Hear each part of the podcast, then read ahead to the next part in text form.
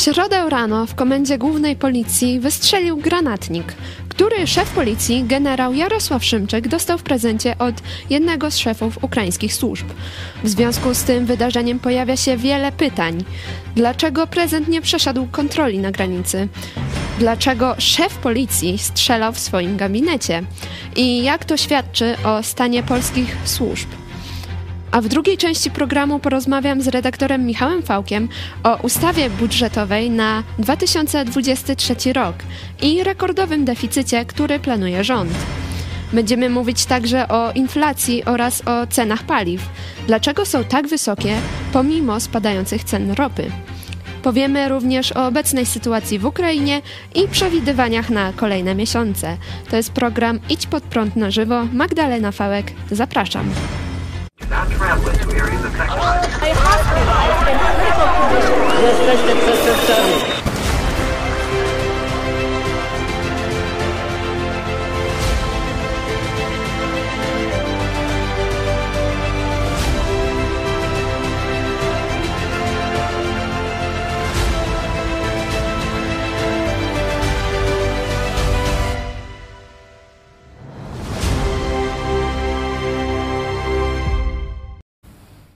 Witam Was, nasi widzowie. Dzisiaj ze mną w studiu jest pastor Paweł Chojecki, redaktor naczelny telewizji Idź- Pod Prąd. Witam bardzo serdecznie. Witam Ciebie, witam Państwa. No, rzeczywiście sytuacja jest wybuchowo wyjątkowa.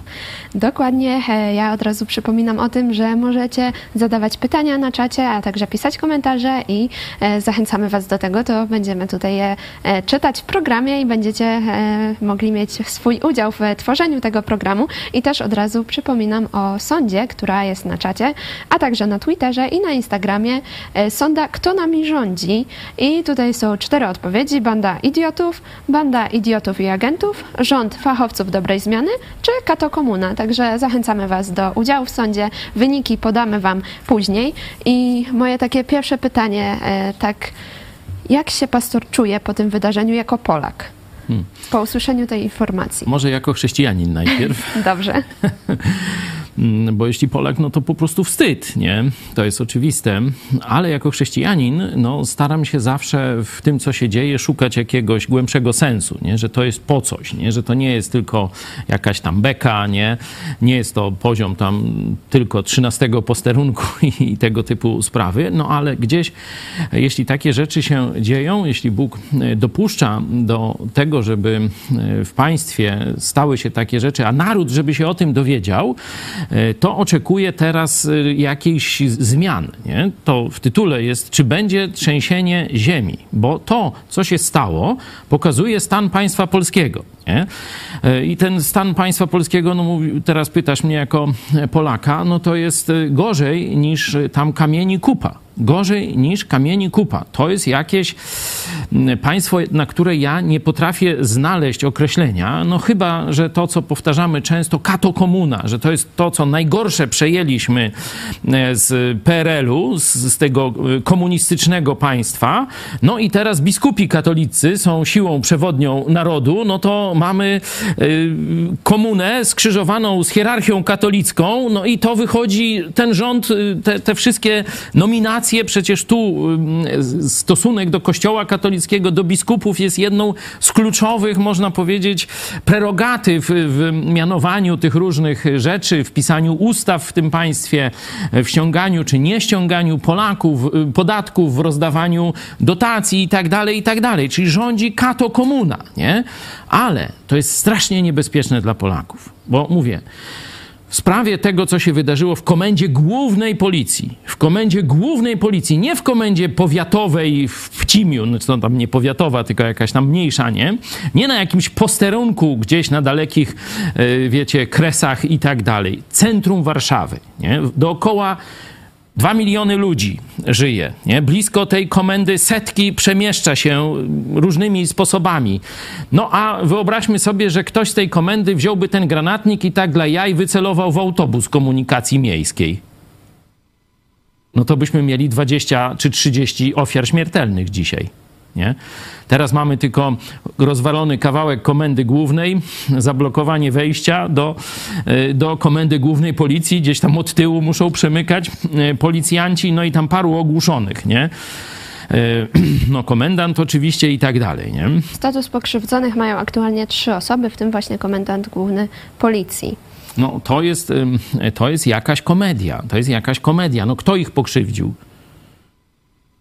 No by wynikało, że Marsjanie. No, granatnik na pewno. A nie, no to skazać granatnik na dożywocie normalnie, na front wschodni normalnie, nie? Także no to są jaja, no jacy pokrzywdzeni, jacy pokrzywdzeni. No oczywiście moglibyśmy zamknąć tę aferę na poziomie krajowym, nie?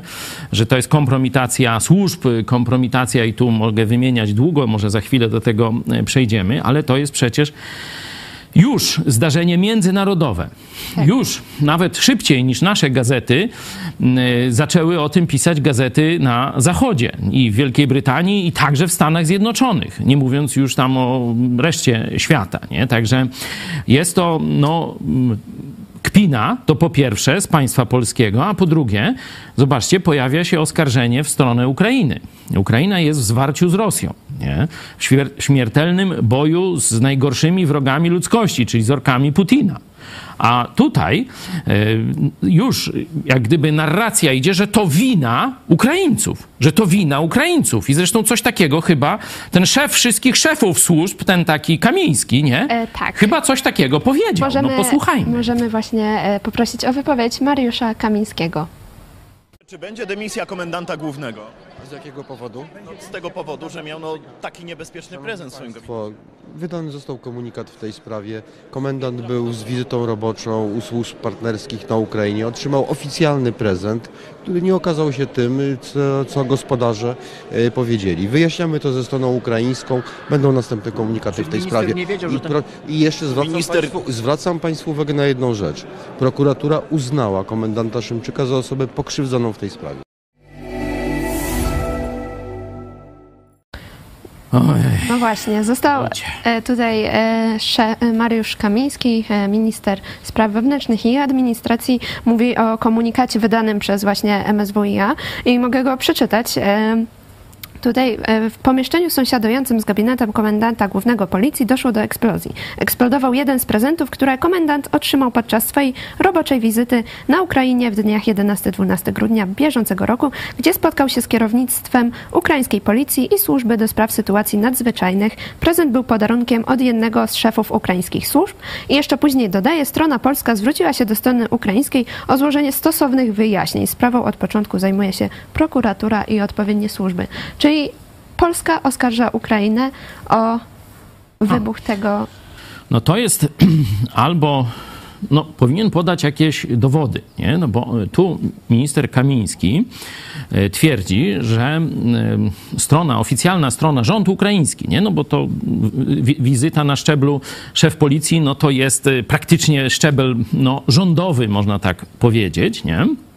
I na szczeblu rządowym zapadają decyzje, jak tam potraktować, co będzie e, przedmiotem tej wizyty, co ma być, no, szczególnie, że to wizyta robocza, co tam będzie obszarem współpracy. No i teraz minister Kamiński e, twierdzi, że strona ukraińska nas oszukała czyli że dali mu taką flaszkę e, wódki w kształcie kałacha, przykładowo, nie? To takie znane są, e, wiecie, takie atrapy ruskie, albo armatkę taką, nie? Na kółkach i tu się kieliszki, nie? Albo kałachy.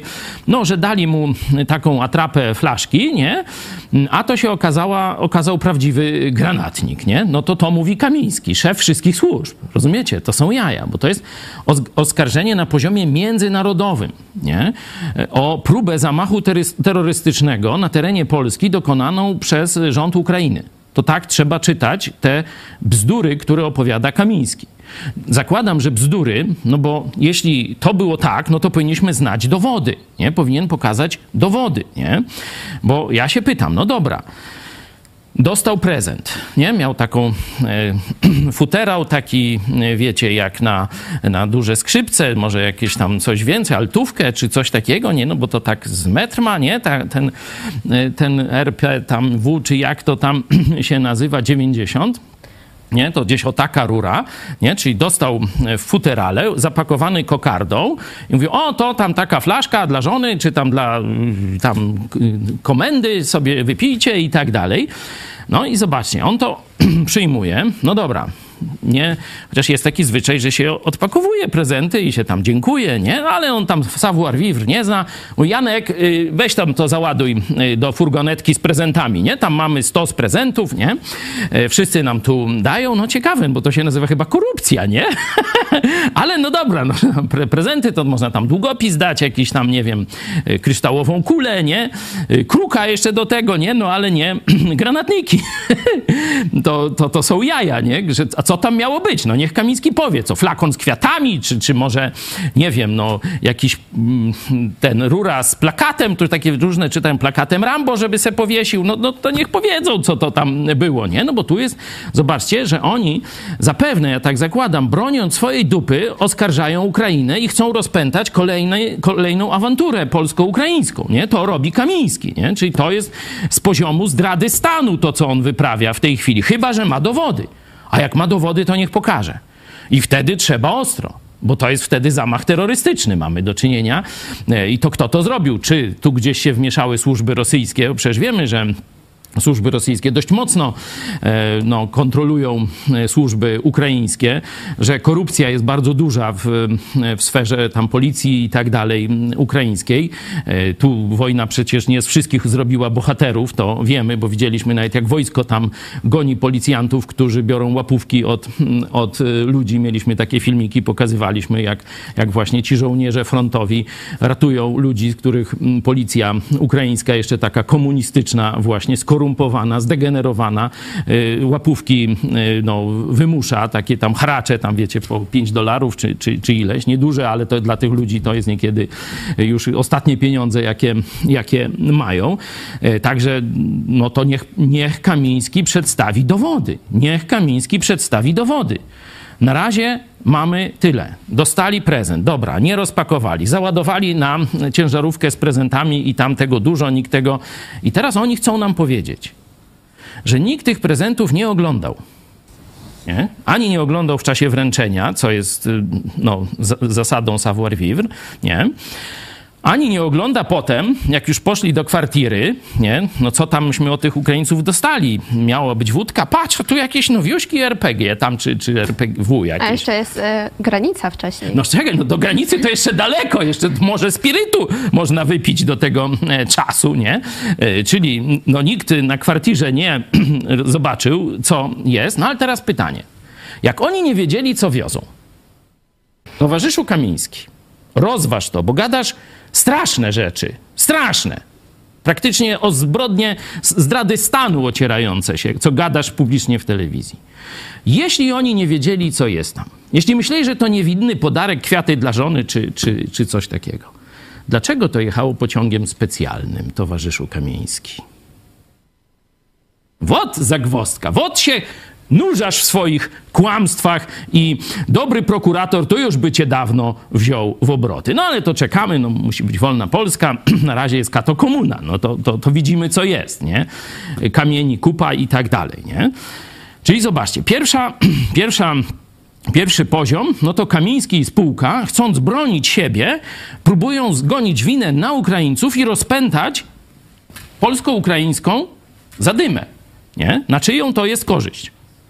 To jest oczywiste, że na korzyść Rosji i Niemiec. Na korzyść Rosji i Niemiec. Zamiast znaleźć winnych, bo tu oczywiście jeszcze wiele nie wiemy. Jeszcze wiele nie wiemy. Zobaczcie, jak dawkowana była informacja. No właśnie, to jest bardzo ciekawe, ponieważ e, wybuch nastąpił o 7.50 w środę, a pierwsze informacje e, w mediach e, pojawiły się dopiero następnego dnia, w czwartek rano. Czyli cały dzień żadnych informacji. Cały dzień cisza, nie? To pokazuje. Podobnie jak wybuch tam w przewodowie pod Chrubieszowem. Nie? Do dzisiaj praktycznie cichosza. Strona ukraińska mówi, że to ruski pocisk i bardziej tu wierzę stronie ukraińskiej. Strona polska mówi, że nie wiadomo, że śledztwo trwa i tak dalej, i że pewnie ukraiński, nie? Znaczy ruski w sensie produkcji, ale używany przez e, Ukraińców, nie? Ich obronę e, przeciwlotniczą. Także zobaczcie, już długi czas minął, żadnego jasnego komunikatu. Noż ile będziecie tam śledzić to, nie? Co to jest, nie? Teraz mamy drugie takie zdarzenie. Wybuch w, w, w naj, naczelnej izbie policjantów, nie? Komenda Główna Policji. Zaangażowany w to jest szef wszystkich szefów policyjnych i przez cały dzień cichosza. No można powiedzieć, dobre mają służby kontrwywiadu, nie? Ale moim zdaniem to, jest, to są służby chronienia dupy a nie żadnego tam kontrwywiadu. Nie? I rzeczywiście, jeśli chodzi o chronienie swoich tyłków, to oni są dobrzy. I zobaczcie, cały dzień, przecież tego się nie da ukryć. Tego się nie da ukryć. To jest rozwalenie głównego wejścia do komendy, nie? To jest rozwalenie gabinetu e, szefa, nie? E, to jest wizyty w szpitalu poszkodowanych w wyniku tego wystrzału z granatnika, nie? Także tu ukryć tego to wiadomo, że, było, że się nie da. Czyli jeśli jest władza, która poważnie traktuje swoje państwo, swoich obywateli, to w ciągu pół godziny po tym zdarzeniu jest konferencja prasowa i jest komunikat wyjaśniający sytuację nie?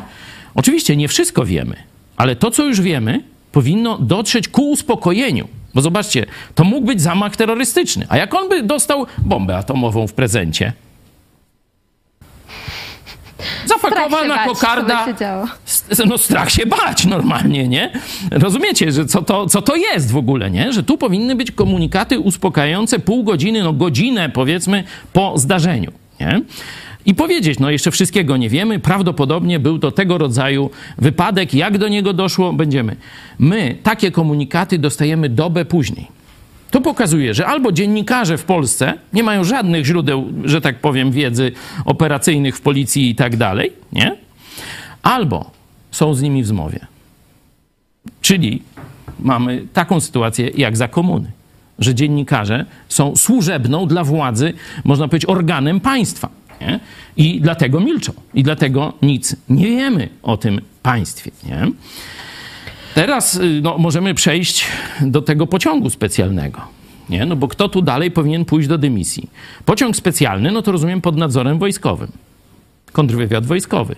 To on ochrania pociągi wojsko specjalne, nie? Tak rozumiem, nie? Może ABW, nie wiem, no to zobaczcie. Ktoś wpuścił załadowany granatnik załadowany granatnik. No tam będzie jechał, trzęsł będzie i tak dalej, tam pewnie jakoś zabezpieczony. Ale mimo wszystko, na przykład w przypadku pożaru tego przedziału z prezentami, no to jakby to pierdyknęło, to pół, pół tego, wiecie, pociągu mogłoby, a jeszcze tam przecież inne są ciekawe rzeczy, nie? E, także przenoszenie tego, dworce kolejowe i tak dalej. Cały czas mamy do czynienia z, za, z załadowaną ciężką bronią. Nie? To nie jest pistolet, nie? Tam tylko to jest granatnik, który kruszy mury, umocnienia i tak dalej. Widać, że tam jeden czy dwa stropy przebił, nie? Także e, no to, to nie zabawka, nie? Nikt tego nie sprawdza ze służb obsługujących pociąg specjalny. Nie? Czyli nie ma wojska, nie ma kontrwywiadu. No dalej, mimo wszystko, jakieś służby graniczne chyba też są, jacyś celnicy są. No i później wychodzi taki ten komendant, przechodzi gdzieś przez jakąś odprawę i niesie taki, taki futerał, nie? Jak yy, toż każdy by się tym futerałem zaraz, on tak jakoś długi, to przypomnij, co to jest, co tam macie, towarzyszu komendancie, nie? No a może pokażcie, może przynajmniej jakiegoś rentgena byśmy zrobili, no, że nie będziemy tam wam zaglądać w pewne części ciała, ale taki mają, yy, mają takie te prześwietlacze na każdym lotnisku, noż to tam nóż potrafią znaleźć kuchenny w bagażu, jak się komuś tego, a tu patrzcie, granatnika. Możesz wieźć do Polski granatnik, nikt tego nawet nie sprawdził, nie? Czyli służby celno-graniczne, służby wojskowe, to już dzisiaj komendanci powinni tych służb składać dymisję jeden za drugim, bo to jest burdel, a nie państwo, nie? A jesteśmy państwem frontowym. Jesteśmy państwem frontowym. Nie jesteśmy e, tam gdzieś wyspą wielkanocną, gdzieś na jakimś oceanie, gdzie tam, wiecie, pies z kula, żółw, żółw z kulawą nogą nie zagląda, nie? Tylko jesteśmy przy granicy z najbardziej zbrodniczym państwem w dziejach przed Rosją putinowską. I my mamy takie służby. Taki bardach, taki burdel żaden, wszystko można załatwić. Zobaczcie, no bo co? Bo to komendant policji, to wszystko mu wolno, nikt tego nie sprawdza. Zobaczcie, jak prostą drogą można zamach terrorystyczny zrobić, nawet wykorzystując Bogu ducha winnego e, tego e, komendanta jako figuranta, bo wystarczy, że ktoś mu podmieni ten prezent, nie? A to przecież, przecież on cały czas nie śpi z, z, tym, z tym granatnikiem, tylko to gdzieś tam leży i podmienić to, to jest o tak, nie? A jakiego nikt nie kontroluje, jego bagażu nikt nie kontroluje, takie mamy zwyczaje w tym bardaku, no toż można bombę atomową tu wwieźć i nikt nawet tego nie zauważy. Nie? No a potem to już jesteśmy w Polsce, to już jesteśmy w komendzie głównej. Kto wpuścił komendanta z takim Mariuszem? Zobaczcie, na sąd, teraz do sąd, po sądach nas włóczą, no to często chodzimy na różne rozprawy. Długopis nie mogę, muszę wyjąć metalowy, bo zaraz yy, yy, yy, wykrywacz. On z armatą wparowuje do komendy. Co, nic nie piknęło tamtym? To chcecie mi powiedzieć? Że do komendy można granatnik jeszcze z amunicją załadowaną zająć i nic wam nie piknęło na wykrywaczu? Burdel, a nie państwo. To jest obraz, który się nam pojawia. Dlatego myślę, że Bóg daje narodowi, wiecie, Będziemy zaraz mówić o budżecie. Kto zrozumie budżet, powiedz? Pół promila tam, czy pół procenta, no już niech będzie, taki będę optymistyczny dzisiaj. Nie? Pół procenta Polaków zrozumie. Ale to, co się stało, to rozumie każdy. Od najprostszego do najmądrzejszego. To nie mogło się stać, a się stało. Czy będzie trzęsienie ziemi? Przede wszystkim w umysłach naszych, w umysłach Polaków. Zobaczcie. Może twoje dziecko jechałoby do szkoły. Siódma, pięćdziesiąt tu z okna komendy pierdyk granatnikiem w autobus. I nie ma twojego dziecka, twojej żony, twojego brata, siostry. Przecież to tak mogło wyglądać. Właśnie e, źródła e, Onetu związane ze służbami twierdzą, że do zdarzenia, to konkretnie tego zdarzenia e, wystrzału, doszło w gabinecie, gdzie znajdował się komendant oraz jego współpracownicy. Funkcjonariusze mieli oglądać tę broń i informatorzy Onetu twierdzą, że w pewnym momencie sam generał Szymczyk wziął granatnik do ręki, skierował w stronę drzwi pomieszczenia socjalnego w swoim gabinecie, no i... No, niestety myślę, że to jest prawda. Niestety myślę, że to jest prawda. Choć ten generał miał dość dobre opinie, czy ma dość dobre opinie u części policjantów, przynajmniej, że rzeczywiście się tam wstawiał za nimi, że tam troszeczkę bronił honoru policjanta, różne takie rzeczy, no to dzisiaj on jest kompletnie skompromitowany i odejście na emeryturę z zachowaniem pensji generalskiej to jest, to, to jest i tak by było dla niego wielkie szczęście. Nie? On już jest skończony, jeśli chodzi o służbę. Nikt poważny mu nie zaufa, nikt nie będzie go szanował i tak dalej. To się skończyło. Nie? No a mogą być jeszcze zarzuty prokuratorskie nie z poziomu, że on jest ofiarą granatnika, nie? tylko że on no, ma wiele, że tak powiem, jesteście przestępcami. To Jarosław Kaczyński krzyczy każdego dnia z naszych tych. No ale ta właśnie, on to krzyczy do tych z opozycji, a teraz chyba zakrzyknie do swoich, nie? Jak myślisz? Nie. Tak mi się wydaje, że, że chyba nie. do tego to Będą aż tak to nie kryć, dojdzie. Y, kryć swoich. Ale zobaczcie, tu mamy informację, która pokazuje, że działali wspólnie i w porozumieniu.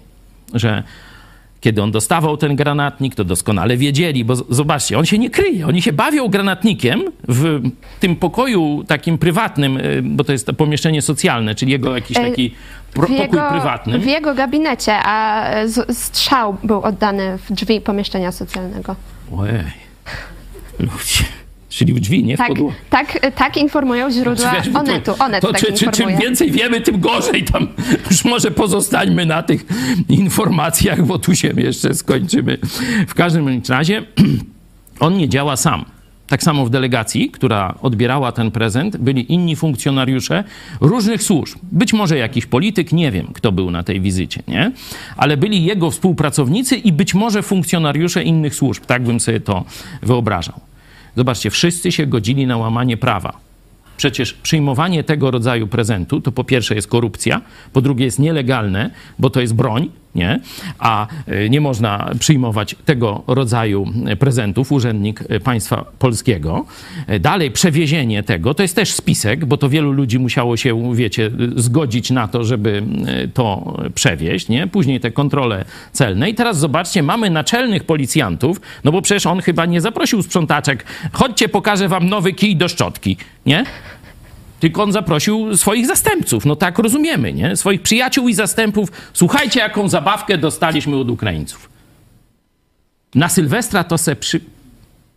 No tylko niestety Sylwester dla tej grupy osób rozpoczął się e, dwa tygodnie wcześniej. No to tyle, tyle mamy. Nie? Tutaj były rzecznik Komendy Głównej Policji Dariusz Nowak e, sugeruje, że być może e, komendant myślał, że to jest atrapa. Być może do horrendalnej pomyłki doszło w momencie, kiedy tłumaczono e, przekazanie tego prezentu. Być może komendant myślał, że to jest atrapa. Nie no, róbmy, to, to jeszcze od razu mu żółte papiery niech Kamiński wystawi. Nie? On też przecież jest pe- pewnie specjalista z psychiatrii, nie? Z Kaczyńskim niech mu podpiszą. Nie no, to jest kpina. To jest kpina. Wiecie, doświadczony policjant, szef wszystkich policjantów, nie? który powinien mieć oczywiście z bronią krótką i długą do czynienia. Także policja ma na wyposażeniu e, te granatniki do miotania e, gazu, także też powinien coś wiedzieć, a po drugie zajmuje się ochroną granic, przemytem, znaczy w tym sensie walką z przemytnikami broni, czyli też musi odróżniać tam granatnik e, od pistoletu na wodę i takie różne rzeczy. Robią wariata z tego do pewnie dość porządnego w niektórych dziedzinach człowieka, nie? który pokazał nam, jak przepisy są traktowane na najwyższych szczeblach formacji państwa polskiego, struktur państwa polskiego i jego służb. Wszyscy przepisy mają w dupie. Przepisy są dla szaraczków. Przepisy są dla hołoty. A my jesteśmy arystokracja. To jest państwo feudalne. Tu prawa nikt nie szanuje. Tu prawo to jest tylko, wiecie, kolekcjoner znajdzie jakiegoś wykopka, zardzewianego, zapyziałego, za gliną, za tam, wiecie, zakorkowanego. Gdzieś ktoś mu znajdzie albo podkabluje. Nielegalne posiadanie broni. Nielegalne posiadanie. Ile tych spraw, to mecenas Turczyn to może nam więcej opowiedzieć. Ile takich spraw niewinnych ludzi, kolekcjonerów, pasjonatów, historyków przychodzi do niego. Prokurator chce dla mnie dwa lata! Za nielegalne posiadanie kawałek żelaza.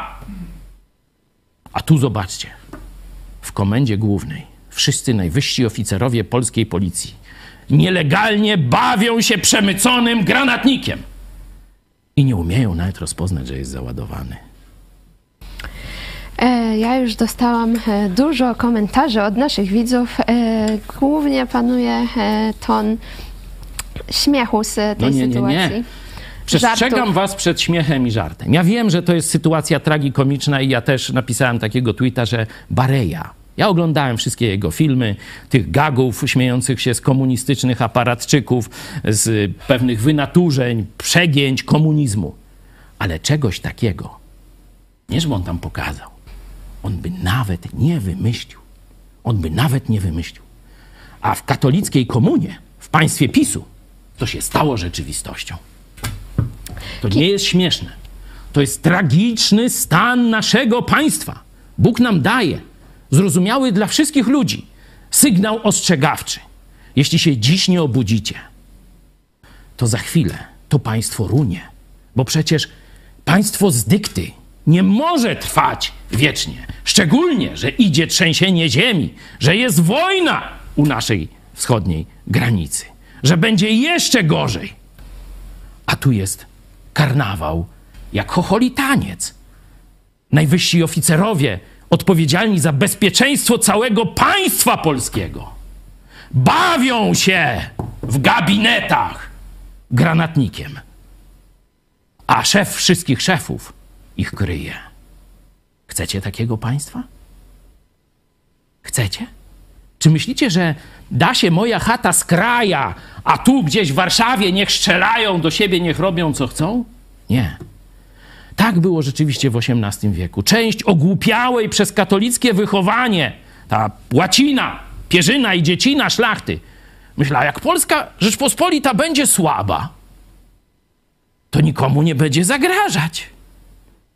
To nikt nam krzywdy nie zrobi. Tamci durnie nie wiedzieli, że słaba, to teraz każdy po nią rękę wyciągnie. I się skończyła tam ta głupota. Chcecie, żebyśmy mieli powtórkę z historii? Żebyśmy znowu nie mieli swojego państwa? Dlatego traktuję to, co się stało, jako ostrzeżenie Boga dla całego narodu. Ogarnijcie się. Czas na nowe państwo polskie, na nowy naród, na elitę, która nie będzie żyła w tym dziedzictwie PRL-u, katokomuny. Czas na wolną Polskę albo czas na koniec Polski. W tym duchu właśnie pisze Zdzisław Ozga. Mamy dziadowskie państwo, w którym zwykły policjant nie potrafi posługiwać się bronią. Komendant główny policji też nie potrafi, bo przecież sam wystrzelił. Dobrze, że chociaż celował w dół, żenada. On Pokazuje się, że nie w dół, tylko w ścianę, nie? To mo- może jakby w okno ale- strzelił, to by było, nie? Ale wystrzał y, był w, y, w podłogę. Celował gdzie indziej, a wystrzał. Tak, y, z informacji Onetu. Damian Górnik. Wystosujmy apel do prezydenta Ukrainy, aby naszym oficjalom bez względu na resort dawać tylko pluszowe zabawki, nic ostrego, bo nawet patyk z lizaka może być groźny. No, niestety, tak jak powiedziałem, sytuacja jest tragiczna. Niezależnie jaki będzie wynik tej afery. Czy rzeczywiście, oczywiście pra, prawdopodobieństwo, że Kamiński mówi prawdę, to jest gdzieś pół procenta, no bardziej promil może, nie? I rzeczywiście tutaj jest jakaś afera służb zagranicznych, nie? Myślę, że to jest mało prawdopodobne, no ale ciągle jest, nie? To albo mamy państwo nieodporne na bardzo prosty, dosyć nieskomplikowany atak terrorystyczny, albo mamy państwo amatorów, ludzi, którzy z przepisów się śmieją. Oni będą egzekwować, bo wiecie, kolekcjoner broni to albo mu dorobek całego życia. Teraz była e, taka sytuacja, że męczyli, męczyli, męczyli gościa na. Miał na chyba parę set tysięcy kolekcję, jakąś większą, nie? To, to też no, to sprzed tygodnia czy dwóch informacja. Męczyli go po sądach, ciągali. Potem powiedzieli, że dobra, puszczają go, nic się nie stało, nie umarzają jakoś sprawę. Ale wiecie, co zrobili? Całą jego kolekcję objęli przepadkiem mienia. Z jakiego powodu? Ten człowiek całe życie poświęcił, to mi się przypomina z Faraona, jak ten kopał se ten kanał, wiesz, jak armia na ćwiczenia szła.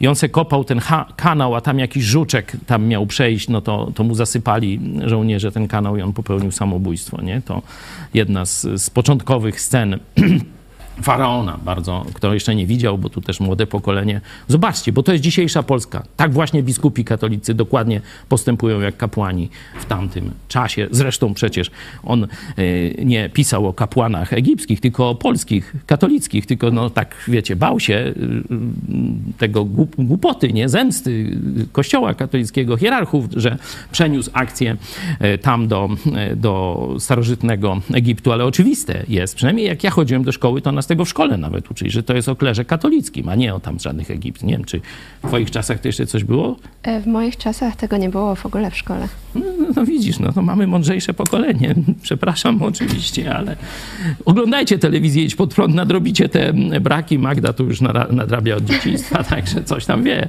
na ten temat. Takie państwo nie może przetrwać, ale pamiętajcie, że to nie jest ich wina. To jest nasza wina, to jest twoja wina. Nie możemy umyć dzisiaj rąk i powiedzieć, że to Uny, nie? To my jesteśmy obywatelami tego państwa. Może nie możemy wiele zrobić. Nie jesteś komendantem głównym policji, nie jesteś Kamińskim. No to w sumie ci mówię komplementy, nie? Ale coś możesz dzisiaj zrobić. Coś możesz zrobić dzisiaj, jeśli chodzi o poprawę siebie i możesz coś zrobić o poprawę stanu państwa. Na przykład podać dalej ten program. Niech twój sąsiad też się o tym dowie. Niech twój sąsiad zacznie oglądać, czy sąsiadka. Ale uważaj, nie? No, tu do chłopów mówię, to tam z sąsiadkami trzeba uważać, nie? I tak dalej, i tak dalej, nie? Możesz coś zrobić dziś. Nie jesteś bierny. Dzisiaj będziemy oglądać po raz pierwszy e, premiera filmu The Hongkonger, Hongkończyk o Jimmy Mlaju, który dał przykład. Nie bądź obojętny. Sam przeciwko komunistycznemu imperium. Tak, siedzi w więzieniu.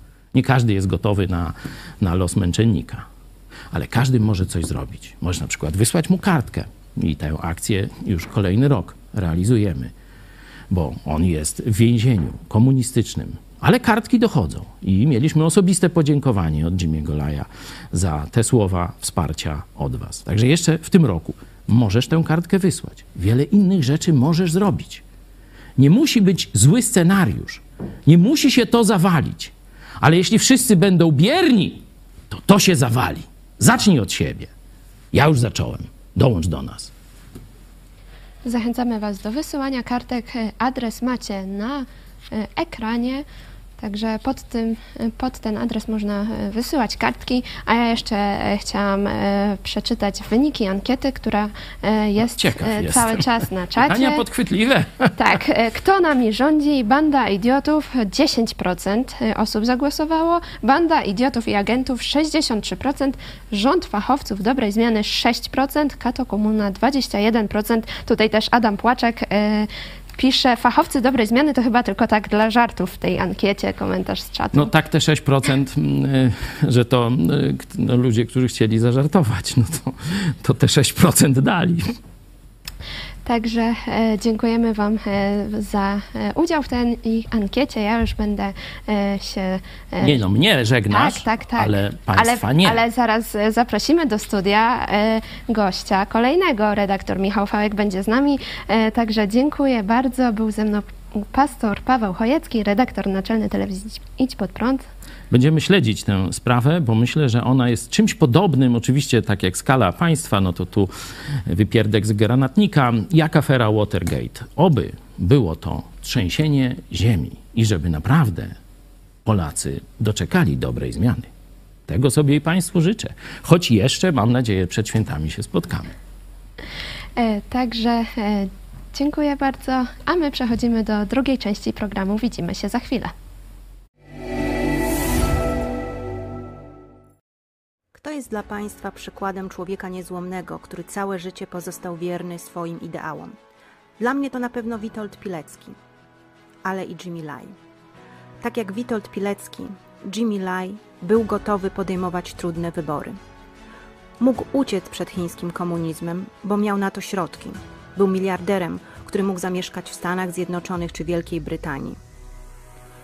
Pozostał jednak z walczącymi o wolności Hongkongczykami w Hongkongu. Wiedział, że za jego działalność czeka go więzienie, ale był gotowy na cierpienie. Całe swoje życie chciał służyć swojej ojczyźnie Hongkongowi i Hongkongczykom. Przykładem tego działania było założenie przez niego gazety Apple Daily. Mówił, że daje w ten sposób Hongkongczykom wybór, a wybór to wolność. Jimmy Lai, tak jak Witold Pilecki, był człowiekiem wiary. To wiara w Boga sprawiła, że przestał się bać. Nie boi się chińskich komunistów. Dziś siedzi w więzieniu, otrzymuje kolejne wyroki. Komunistyczna partia Chin robi wszystko, by spędził w więzieniu resztę swojego życia. Czy możemy pomóc? Tak. Mówiąc prawdę o chińskim komunizmie, o tym, co spotkało Hongkong, o tym, co spotkało Jimmy'ego Lai. Zachęcajmy też innych do oglądania filmu pod tytułem Hongkongczyk o Jimmy Lai, o bohaterze niezłomnym. A ze mną w studiu jest redaktor Michał Fałek, prezes, przedsiębiorca i pastor. Witam Cię bardzo serdecznie. Witam Ciebie. To ja dodam czwarte P. Padre. Tak, ojciec, ale twój. No, to jest właśnie ciekawe, że tak jak pastor Paweł Chojecki wielokrotnie mógł e, cieszyć się z tego, że, że pracuje czy uczestniczy w programie ze swoimi córkami, no to ja też mam taką e, przyjemność i przywilej. Damy radę, tak? Oczywiście.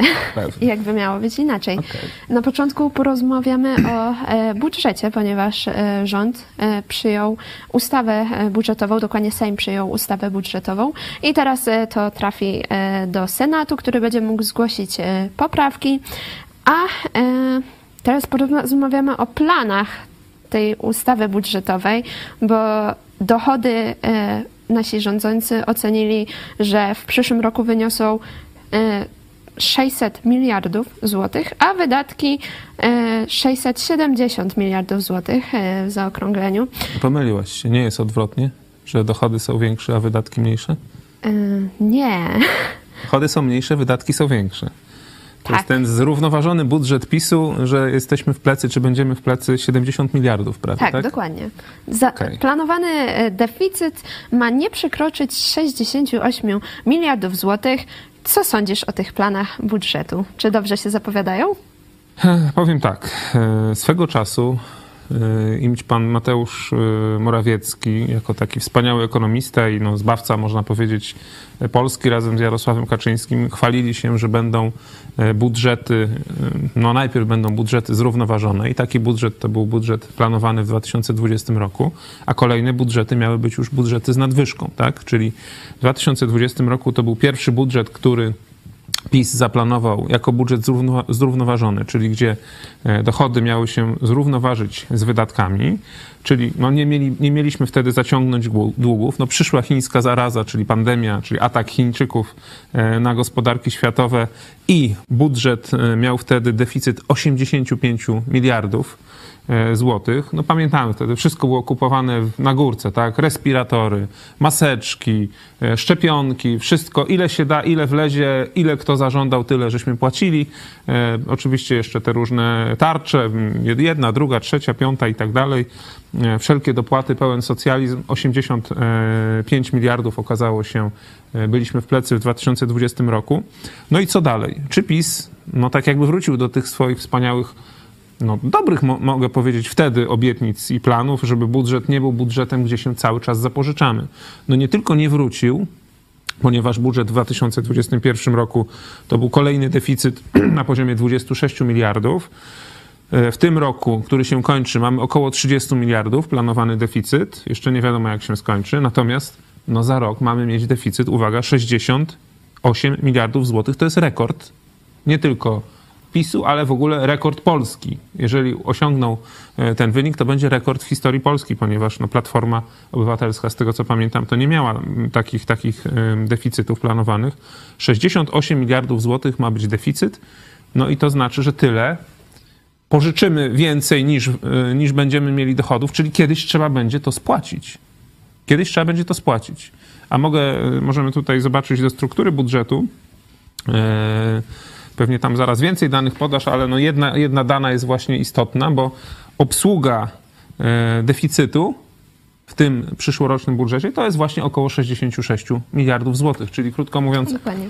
sama obsługa zaciągniętych wcześniej pożyczek to jest, to jest równa deficytowi. Czyli musimy pożyczyć, na to, żeby oddać to, co żeśmy kiedyś pożyczyli. No, za rok będziemy musieli więcej pożyczyć i za kolejny rok będziemy musieli jeszcze więcej pożyczyć, jeżeli tak to będzie wyglądać. Przecież obsługa nie będzie tańsza, no bo inne wskaźniki związane z obsługą długów, choćby właśnie stopy procentowe, e, inflacja, która też na to wpływa, wcale nie są dobre i nie są perspektywiczne. E, zanim jeszcze e, przejdziemy do e, właśnie tego struktury tej budżetu, to możemy jeszcze powiedzieć o takich ogólnych prognozach właśnie, które są zawarte w tej ustawie budżetowej. Tutaj rząd stwierdził, że PKB w 2023 roku wzrośnie o 1,7%, a średnioroczna inflacja wyniesie prawie 10%, 9,8%. E, I możemy tak e, pokazać, że średnioroczna inflacja w 2022 roku, który teraz się kończy, e, jak do tej pory to 13,5% średnioroczna inflacja. A w tym momencie? A w tym momencie 17,4%. Czyli prawie 20%. No ostatni odczyt był taki, że delikatnie spadło, no ale generalnie wchodzimy, zobaczcie Państwo, że to jest tak jakby dana pokazująca, że ten budżet jest zbyt optymistycznie przedstawiany czy kreowany, że są małe szanse, żeby ten budżet, jeśli chodzi na przykład o inflację, został zrealizowany. Wchodzimy w następny rok z inflacją na poziomie prawie 20%, tak? No niech to będzie 17,5%, nie 20, tylko 17,5%. A rząd y, zakłada, że średnioroczna inflacja y, w następnym roku będzie niecałe 10% no to jeżeli zaczynamy od 17, no rozumiem, że inflacja nie spadnie tak od razu do 10%, tylko jeżeli będzie spadać, jeżeli będzie spadać, to będzie spadać tam 16, 15, 13, no to ile ma, ma, musi być na koniec roku, żeby średniorocznie być poniżej 10%? Może ktoś, nie wiem, z matematyki chciałby zdobyć jakieś punkty, może jakaś, jakaś młodzież szykująca się do, do matury czy do egzaminu, ośmioklasisty, bo może to wystarczy, żeby pokazać kłam, e, kłam założeniu budżetowym. To jest nierealne, proszę Państwa. Jeżeli wchodzimy w nowy rok na poziomie 17,5%, no to należy się spodziewać, że średnioroczna inflacja będzie gdzieś w granicach 13-14%. Bo jak dobrze pójdzie, to zakończymy rok na poziomie 10, 9, 8 może, no ale średniorocznie wyjdzie 13, 14 i to jest zbieżne z szacunkami ekonomistów, którzy już też wypowiadają się krytycznie o tym projekcie budżetu. No to jest po prostu budżet no nie wiem, czy znowu Patkowski go pisał na kolanie, czy po prostu jest no kolejna, e, kolejny PR tylko rządu, a później okaże się, że budżet trzeba znowelizować, bo okaże się, że wyszło tak jak zawsze, czyli pięknie miało być i pięknie na papierze to wygląda, a deficyt jest dużo większy. Bo jeżeli będzie większa inflacja, to będzie i większy deficyt, i niższy być może wzrost gospodarczy. Zresztą ten prognozowany 1,5%, no to jest wzrost gospodarczy na poziomie błędu statystycznego. Może okazać się, że będziemy jednak w recesji. E, Tak, właśnie ekonomiści e, szacują, że e, średnioroczna inflacja w 2023 roku wyniesie e, 13,6%. I to jest realne. Tak, a też e, szacują, że na początku, e, w przyszłych miesiącach, na początku e, roku inflacja będzie powyżej 20% wynosić. No to jeżeli będzie powyżej 20, a oni chcą, żeby średnioroczna była poniżej 10, to znaczy, że na koniec roku nie będzie inflacji, będzie zero. No, to wspaniale, Mateuszu. No, czekamy Rząd. na ten bez inflacji. No. Rząd zapowiada nam wspaniałe warunki. Zobacz, zobacz że e, z, taką, z tak dużą inflacją, no to, to pokolenie nowe, które wchodzi, e, wchodzi, można powiedzieć, do życia dorosłego, czyli ty jesteś przedstawicielem tego pokolenia i wiele innych osób, to się nazywa Gen Z, tak? Pokolenie Gen Z. E, wcześniej byli milenial, milenialsi. Ja jako stary boomer to pamiętam czasy, kiedy inflacja była kilkudziesięcioprocentowa, tak? E, Rzeczywiście na, w latach 90. Była, były, były czasy, kiedy inflacja była dzie- kilkudziesięcioprocentowa. Nawet był taki czas, że trzeba było zrobić denominację, bo już po prostu banknoty były pewnej długości i zaraz było, było zagrożenie, że zabraknie po prostu banknotu, żeby zera dopisywać, prawda? No na razie jeszcze nam to nie grozi, ale E, Szacunki są takie, że w tych czterech latach, kiedy inflacja się zaczęła e, rzeczywiście rosnąć, czyli rok 2021, 2022, 2023 i 2024, inflacja w sumie w tych czterech latach przekroczy 50%. E, Dokładnie wyniesie ponad 48%. No, ja szacuję, że przekroczy 50% i możemy się założyć, że tak będzie. E, Zobaczcie, to jest no praktycznie przynajmniej o połowę ceny wzrosną, a wiemy, że ceny powiedzmy na targu czy ceny w sklepach to nie wzrosły o połowę, tylko wzrosły często dwukrotnie w ciągu ostatniego roku, tak? No a tutaj inflacja powiedzmy ma wzrosnąć o połowę, o 50% w ciągu czterech lat, ale chyba jachty stanieją, tak? I lokomotywy. No to wtedy masło może zdrożyć pięciokrotnie. E, Będziemy, e, będzie tak wyrównywane ceny. Jeszcze do cen później wrócimy, a my możemy e, zająć się właśnie strukturą planowanego budżetu. Dochody państwa, jeśli chodzi o dochody, to planowane jest, że z podatków będzie to 545 miliardów złotych, z czego e, no i to pokazuje, że to będzie 90% e, całego planowanego budżetu. E, i z czego tam e, 286 miliardów to są podatki od towarów i usług, e, czyli VAT. 89 e, miliardów e, złotych to są podatki z akcyzy, 74 miliardów złotych to e, podatek dochodowy od osób prawnych, osiem- e, 78 miliardów e, podatek dochodowy od, od osób fizycznych. Teraz możemy e, puścić e, na chwilę krótki wycinek e, przypominający, co mówił e, Jarosław Kaczyński. Zaraz wracamy. My przecież nie mamy żadnego sezamu, z którego wyciągamy pieniądze na zasadzie sezamie otwórz się, tylko mamy to, co no uczciwie mówiąc zabieramy z kieszeni y, obywateli. No więc żeby to zrobić, to my musimy, musimy zabierać jeszcze więcej. No obywatele się z tego nie cieszą. Myśmy dotąd uzyskiwali ogromny wzrost dochodów, obniżając podatki, a nie podwyższając. No jak widzimy właśnie e, rząd będzie realizował te e, obietnice Jarosława Kaczyńskiego. 95% Tak. dochodu do Przypomnę, że budżetu. jak PiS szedł do, wra- do władzy i obiecywał dobrą zmianę, to obiecywał, że nie będzie podnosił podatków. Obiecywał, że uszczelni mm, złodziejstwo, mm, to, to, które było za czasów Platformy Obywatelskiej, że właśnie zmniejszy lukę VAT-owską, ale nie będzie podnosił podatków. Ile podatków PiS podniósł, to chyba kilkadziesiąt. Zresztą non-stop podnoszą podatki i już nie kryją się z tym, że oni żyją, czy mają tak dużo pieniędzy, bo chlubią się tym, że my mamy dużo pieniędzy w budżecie. Właśnie też była taka wypowiedź kilka miesięcy temu, nie wiem czy nie, naczelnika Jarosława albo któregoś z jego tam przydupasów, że no my to mamy takie budżety, jakich nigdy wcześniej nie było. To znaczy, że rabujecie ludzi tak, jak nikt wcześniej nie rabował. Tak to trzeba odczytać. E, możemy się też przyjrzeć e, planowanym e, wydatkom. Jeśli z takich najciekawszych, to myślę, że można popatrzeć na obsługę długu publicznego 66 miliardów złotych. Tutaj już. Tyle co deficyt. Tak, dokładnie.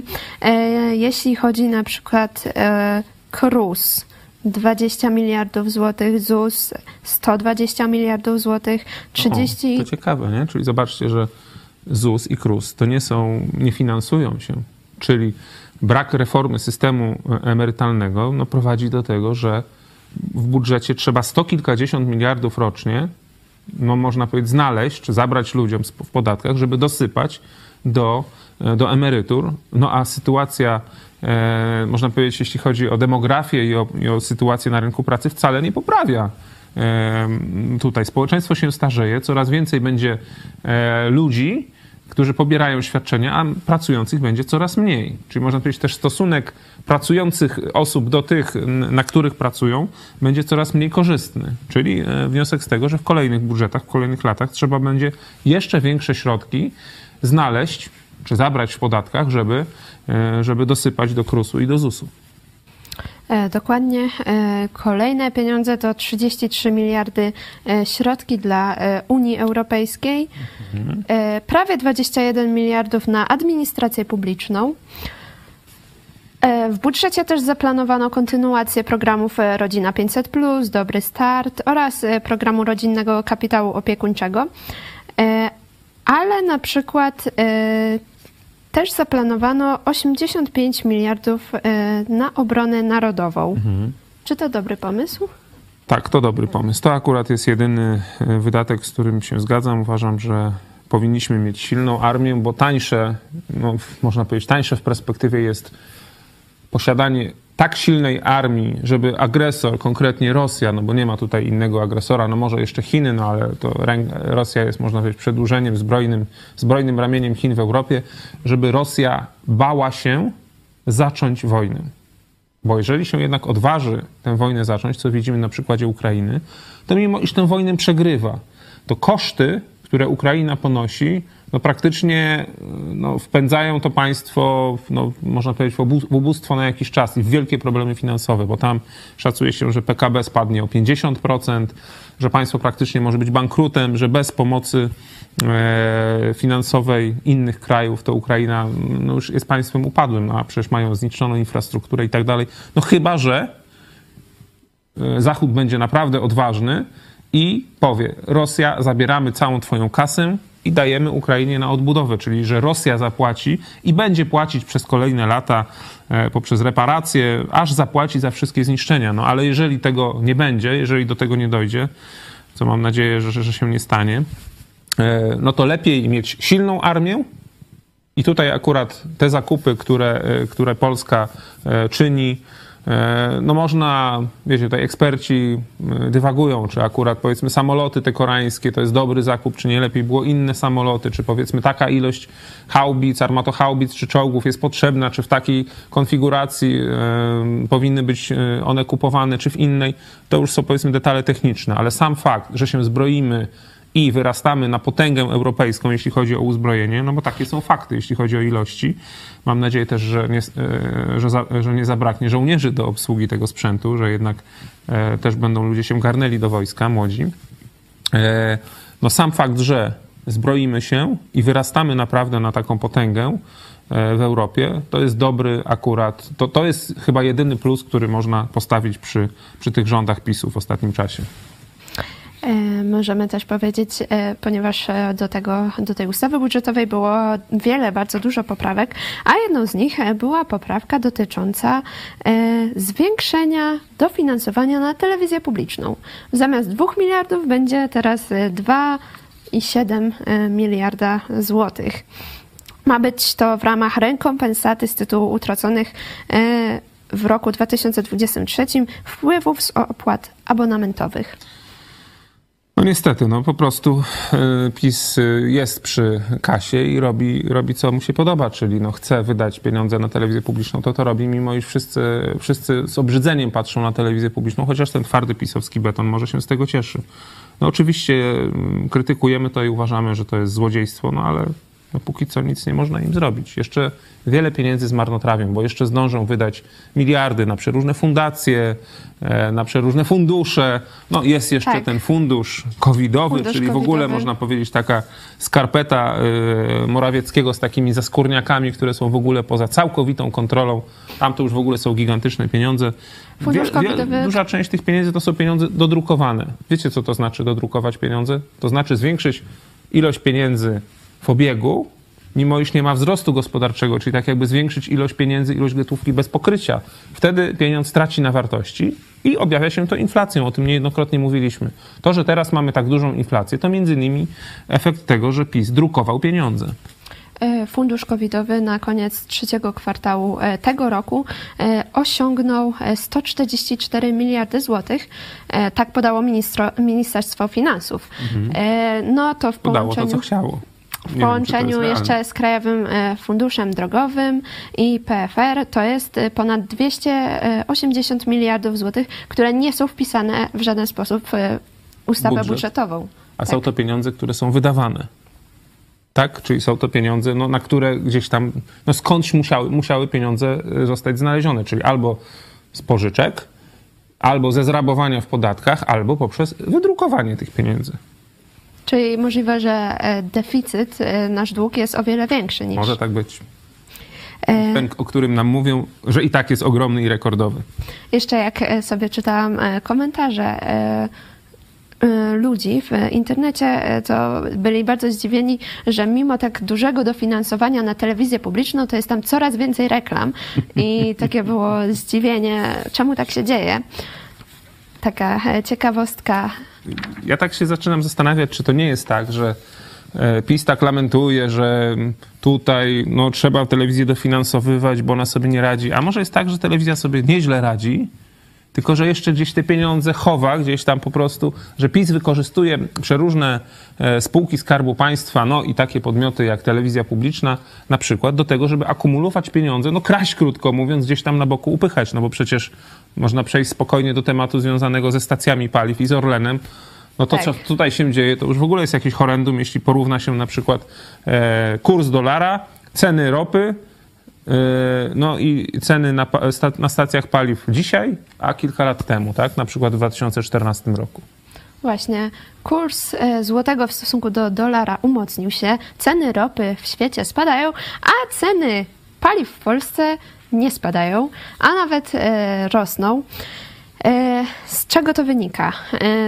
Mamy dane, że Orlen za trzeci kwartał 20, 2022 roku e, jego e, dochody wyniosły prawie 73 miliardy złotych.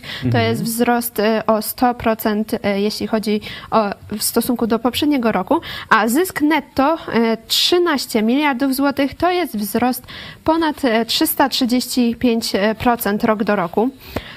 Czyli przychody 73 miliardy i wzrost, a zysk 13 miliardów za jeden kwartał. E, Jeśli chodzi e, w sensie rok do roku, e, trzeci kwartał porównując do trzeciego kwartału poprzedniego roku. E, Tak. A właśnie jak wynika z danych Komisji Europejskiej, e, to e, paliwo w Polsce jest jednym z najdroższych e, w Europie.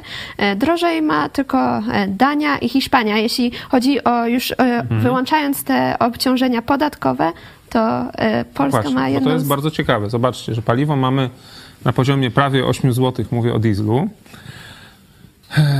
a w tym momencie jest paliwo z jakim VAT-em? zerowym, tak? Czy tam jest obniżonym VAT-em? Z obniżonym VAT-em jest Obniżonym, e, zerowym, 8%, czyli 8% VAT-u. 8%, tak? Czyli, ma czyli y, można powiedzieć, jeżeli byłby pełny VAT, to byłoby o 15% droższe, czyli nie kosztowałoby 8 zł, tylko ponad 9, tak?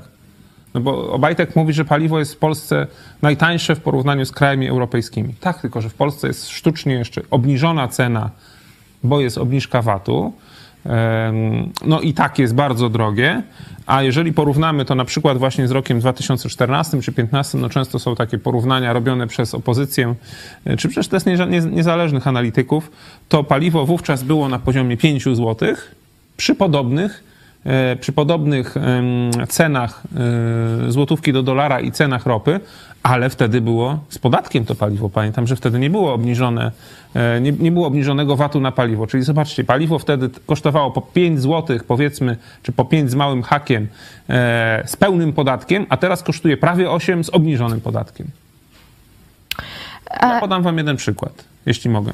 oczywiście. A propos właśnie tych cen paliwa, no bo tak się zastanawiałem, czy paliwo nie mogłoby być tańsze, nie? Że tak, tam oni nam twierdzą, Obajtek ostatnio mówił, że jakbyśmy obniżyli cenę paliwa, to Niemcy by przyjechali i wykupiliby całymi tymi beczkami, wiadrami, całymi, wiecie, cysternami by kupowali, wykupiliby nam całe paliwo. Niemcy, nie?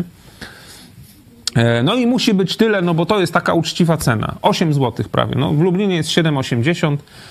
Ostatnio jeździłem w tym tygodniu, e, dwa razy jeździłem do Zamościa służbowo. No i w Zamościu rzeczywiście też 7,80 był diesel, ale w połowie drogi jest takie piękne miasto Krasnystaw. Pozdrawiam tych, którzy tam mieszkają. Tam paliwo jest za 7,40, czyli 40 groszy taniej. To jest 5% taniej. To jest dużo, nie? Dlaczego? I to na stacjach tego Obajtka. Na stacjach Obajtka w Lublinie jest 7,80, na stacjach Obajtka w tym yy, Zamościu 7,80, a dwie stacje Obajtka w Krasnym Stawie w pół drogi 40 km od Lublina i od, od Zamościa mają 7,40. Jakaś magia? Odpowiedź jest prosta. Obok dwóch stacji Obajtka w Krasnym Stawie jest stacja prywatna, nie żadnego koncernu, który jest dogadany z Obajtkiem, bo myślę, że te wszystkie koncerny typu Circle K, BP, e, Shell, oni są wszyscy w zmowie cenowej. Jest prywatna stacyjka, która ma 7,40. No i stacje Obajtka musiały też 7,40 dać, bo by nie sprzedały ani litra. Podobnie jest oczywiście z cenami benzyny i tak dalej. Też są tańsze dużo. To znaczy, że spokojnie może być taniej, i wszyscy będą zadowoleni i też będą zarabiać, bo nie sądzę, że prywatny człowiek, e, prywatny przedsiębiorca dokłada do interesu i sprzedaje nam paliwo po 7,40, kiedy powinien sprzedawać po 7,80. Także widzicie, ceny są wywindowane sztucznie, bo jesteśmy ożynani, po prostu rżną nas na, na cenie paliwa, wszystkich Polaków. No mówi się, że to po to, żeby kiedy wzrośnie VAT od 1 stycznia, co nam nakazuje wspaniała Komisja Europejska, no to żebyśmy nie przeżyli szoku, tak? No to dlatego teraz są tak, wysokie tłumaczą, ceny. Eksperci tak tłumaczą te ceny w Polsce, że dzięki temu, jak przyjdzie 1 stycznia, to zapłacimy o 30 do 60 groszy więcej e, za litr paliwa, a Nie, nie bo- 90. Albo złotówkę. No tak, ale to znaczy, że teraz uczciwa cena byłaby na poziomie 7 zł, a nie prawie 8. Czyli rozumiem, że teraz zamiast tego, że moglibyśmy zaoszczędzić właśnie na paliwie, Dokładnie. to dajemy darmowe pieniądze dla potentatów właśnie Dokładnie, dokładnie tak. No Orlen zarabia w, w, kwartale 13 miliardów zy- zysku ma na czysto. No skądś to się bierze? No Obajtek oczywiście tłumaczy, że to no, dzięki temu, że żeśmy tam się wzmocnili, kupili, że tutaj zarabiamy na parówkach, na hot dogach 13 miliardów żeśmy zarobili, a na paliwie to prawie w ogóle nie zarabiamy, bo my musimy tak drogo sprzedawać, bo drogo produkujemy, drogo kupujemy. No gówno prawda, panie Obajtek, po prostu rżniecie Polaków na paliwie i tyle. No. A gospodarka na tym cierpi. Wszyscy ludzie e, cierpią. Przecież również paliwo i wzrost ceny paliwa jest jednym e, z takich, można powiedzieć, no, jednym z głównych czynników tej inflacji, którą mamy. Jeżeli paliwo by nie było po 8 zł, tylko byłoby po 6, no to owszem, no Niemcy by przyjeżdżali, kupowali, no ale to co, nie zarobilibyście na tych Niemcach? Może by zabrakło paliwa. A wczoraj też e, stacja Circle K obniżyła o złotówkę e, paliwo, co... Pewnie dokładała, nie? Do biznesu, myślisz? Ale za to zarobiła na hot dogach i zarobiła duże pieniądze, bo dokładała do paliwa, a zarobiła na hot dogach i na toalecie płatnej, tak? No, to jest... Nie no, zobaczcie, jeżeli stacja Circle K może obniżyć o złotówkę i nic się jej wielka krzywda nie dzieje, No to CBDO. To znaczy, że każda stacja może obniżyć o złotówkę i też będzie dobrze zarabiać. A Polacy by mieli nie po 8, tylko po 7 czy po 6,50 i lżej by im było, i lżej by było polskim firmom. Konkurencyjność polskich firm by się poprawiała. Nie trzeba wszystko zarżnąć, żeby napchać sobie kieszenie. No to jest właśnie PiS. E, A ta e, obniżka cen spowodowała e, duże korki. Już się gazety rozpisują o tym, że jak to były zakorkowane niektóre no, regiony miast. Jak to właśnie. źle ta stacja zrobiła, bo po prostu zakorkowała cały kraj, obniżając o złotówkę cenę paliw. A Na 3 godziny. tak, na trzy godziny. Na 3 godziny. E, A Norwegia Jakbym nie miał zatankowanego samochodu do pełna, a miałem, to pewnie bym pojechał postać w tych korkach i oszczędzić 30 zł. Zobaczcie, no po prostu jakich dziadów z nas robią. Że ludzie, żeby oszczędzić, wiecie, no jedzie sa- za- zatankować samochód, ile zatankuje? 50, 60 litrów. Żeby oszczędzić 50 zł, to ludzie, wiecie, rzucają wszystko, jadą, stają w korkach, prawie że się biją. Zrobiliście z nas dziadów. Po prostu dziadów zrobiliście z Polaków. To jest hańba wasza. Do prawa i sprawiedliwości mówię. A tymczasem e, Norwegia ma zamiar znieść podatek paliwowy w ogóle, żeby właśnie było taniej. E, Norweski rząd ogłosił, że od nowego roku chce znieść podatek e, paliwowy.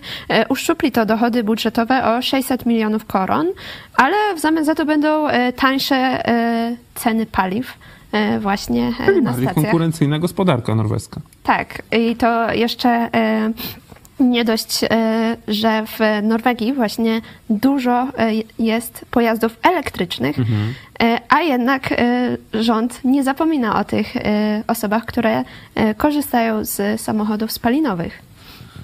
No, jeśli dobrze pamiętam to, co powiedział Jarosław Kaczyński, to on mówił, że na początku obniżali podatki, tak? I że wtedy też mieli dochody.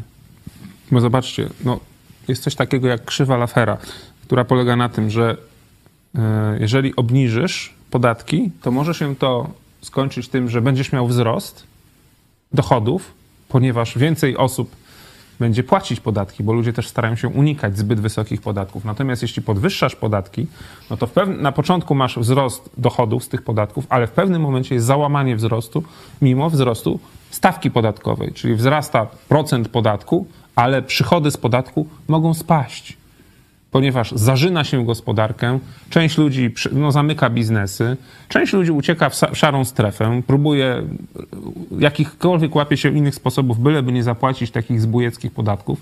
No ale widać, że e, Jarosław jest mądrzejszy. Kto to mówił, że Jarosław jest największym ekonomistą? Minister finansów chyba mówił, tak?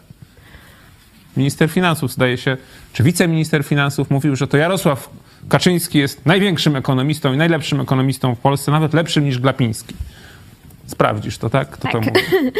Ale niedawno to powiedzieli. No, sam minister finansów powołany przez Jarosława Kaczyńskiego mówi, że on jest lepszym ekonomistą. No w sumie Jarosław musi się na wszystkim znać najlepiej, nie? Na polityce prorodzinnej myślę, że też zna się najlepiej. No oczywiście, 500 plus i e, wszystkie inne najlepszym, dodatki. jest takim najlepszym ojcem narodu po prostu. Takim, no właśnie, ojcem i matką narodu. E, możemy, jeśli chodzi o ceny, możemy jeszcze powiedzieć e, o, e, o alkoholu, ponieważ e, ma być e, podwyżka akcyzy o 5% i e, ta akcyza ma wzrastać od 2023 roku do 2027 roku corocznie o 5% kolejne. E, A jak podaje właśnie, no i co oczywiście się przełoży na wzrost cen alkoholu. A jak przypomina szef Związku Pracodawców Polski, przemysłu, Polskiego Przemysłu, Przemysłu Spirytusowego, ten podatek sprawia, że e, 75% e, ceny czystej wódki to jest właśnie akcyza. Słyszałem, że w związku z tymi podwyżkami y, pojawiają się braki na rynku mm, aparatury potrzebnej do samodzielnej produkcji, samodzielnego pro, pro, produkcji alkoholu. Trudno, trudno zdobyć aparaturę, bo no, wszyscy się rzucili, żeby produkować na swoje potrzeby, E, e, bez podatku. Już e, przychodzę z odpowiedzią, to e, wiceminister finansów e, Artur Soboń tak powiedział o Jarosławie Ach, nasz Artur Soboń ze Świdnika, no jak mogłem o tym zapomnieć? On jest właśnie takim wielbicielem wiedzy ekonomicznej naczelnika Jarosława Kaczyńskiego. No tak, tak, tak. E, możemy jeszcze powiedzieć e, o tym, ponieważ w ramach walki ze smogiem e, w całej Polsce właściciele nieruchomości mogą się spodziewać wizytacji. Wizytacji świętego Mikołaja z gminy, który będzie zaglądał do komina i wąchał, co tam w kominie piszczy, tak? Czy w tra- nie, co tam śmierdzi w kominie. Tak, dokładnie. E, Będą sprawdzane e, to, czy e, piecyki mają odpowiednią dokumentację i oraz czym jest palone w tych piecykach. E, Ale jaką trzeba mieć dokumentację, bo ja nie wiem, czy mam. I co wtedy? Jak na przykład przyjdzie pani z gminy. O 6 rano, tak, kolbami w drzwi załomocą. Dobrze, że nie przyjdą nocą, tak? Ale o 6 rano mogą przyjść, tam załomotać w ten. Otwierać! Do piecyku! Musimy tam dostęp mieć, sprawdzić, czym palicie w nocy, nie? I okaże się, że nie mam dokumentacji. To co wtedy mam? wtedy- Wygasić piec opcji jest kilka. Albo pouczenie, Okej. albo mandat. Ja ci dam. To jest najlżejsza opcja. Okej, albo pro- mandat. pogrożenie palcem. Tak, mandat. Jeszcze ten, rozumiem, że jeszcze może być ten nagana wzrokowa. Okej. E, Kolejną opcją jest mandat. Do 30 tysięcy złotych zapewne. E, Akurat do 500, ale można wnioskować do sądu o nałożenie grzywny, e, grzywny do 5000 zł. Okej, dobrze, do 5 tysięcy. Mhm. No i trzecia opcja, skierowanie sprawy do sądu. No po prostu. Ale chyba nie możemy ich nie wpuścić, nie? Ale będą w asyście y, milicji obywatelskiej i psów, czy nie? Znaczy, nie, że milicja to psy, y, policja, przepraszam, tylko oddzielnie, bo może być policjant i pies. Tak będą? Czy nie? E, Kontrole e, mogą e, się odbywać, e, w sensie mm, najważniejsze jest to, że one mogą się odbywać w firmach całą dobę, a e, na posesjach prywatnych od 6 do 22. I mogą być w towarzystwie Straży Granicznej, wtedy właśnie Straży Gminnej, przepraszam, wtedy właśnie mogą od razu wręczyć mandat, jeżeli będzie e, strażnik. To już teraz wiem, czyli jak ja mam firmę w garażu, to rozumiem, że do domu mogą przyjść od 6 do 22, ale do garażu to mogą tam po prostu w dowolnej porze tam się pchać. No dobrze. Tylko, że w garażu nie mam tego. Jak mam firmę w garażu, ale nie mam tam piecyka, no to nie wiem, co wtedy. Mam zainstalować, żeby mogli skontrolować, czy nie? To ja myślę, że kontrola w garażu będzie, będzie musiała być przesunięta. Jeżeli przyjdą do garażu, to będzie przesunięte na później, Okej. żeby móc skontrolować ten piec, który jest w No, domu. bo Nie wiem, czy mam tam jakieś materace do garażu zanieść, żeby mogli w nocy po prostu kontrolować. Rozumiem, że w zimie będą kontrolować, póki jeszcze grzejemy. Oczywiście. Bo jak No bo jakby po co później jest sezon grzewczy, okej, dobrze. No chyba, że później też będą kontrolować. Nieczynne piecyki. Dobrze. Aj, gdzie ta wolność, gdzie można było palić czym się chce? No ja rozumiem, że no, żeby jakimś tam plastikiem nie palić i tak dalej, no ale przecież sam Jarosław powiedział swego czasu, całkiem niedawno, no że trzeba palić, jest zimno, zimno. Pani kierowniczko, to trzeba palić na okrągło, byle nie oponami, tak? Tak, Jarosław dokładnie. powiedział, że można palić wszystkim, byle nie oponami. No to jak teraz kontrolować? No ale już wtedy, tak jak eksperci mówili, że chyba mu o coś innego chodziło. Czyli jest reinterpretacja Dokładnie. słów Jarosława, wykładni, no dobrze, stolicy tej y, Jarosława. No. Także tak. E, musimy się spodziewać teraz kontroli. Dobrze, czekamy E, zobaczymy, jak to w będzie. garażu i w domu. Dokładnie. A my może przejdźmy teraz do Ukrainy. Jakbyś mógł e, powiedzieć, co się dzieje aktualnie w Ukrainie, bo wiem, że siedzisz w tych e, tematach. Tak, y, no śledzę, co się dzieje w Ukrainie. Też modlimy się codziennie o to, żeby, żeby Bóg rzeczywiście błogosławił Ukraińcom, żeby ich wspierał, żeby zwyciężyli e, z tym złem, które przyszło do ich ojczyzny.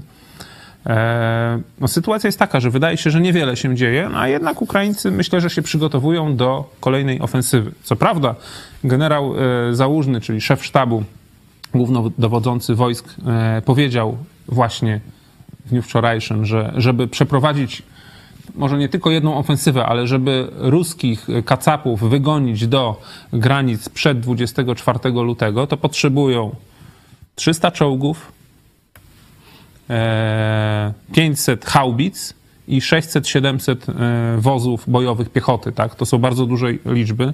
No tyle nie dostają, e, nie dostają od Zachodu. Tam co prawda co rusz są ogłaszane jakieś tam kolejne pakiety, nie tylko Stany Zjednoczone, inne kraje również, ale to są wszystko, wiecie, takie kapanie, nie? Kropelki.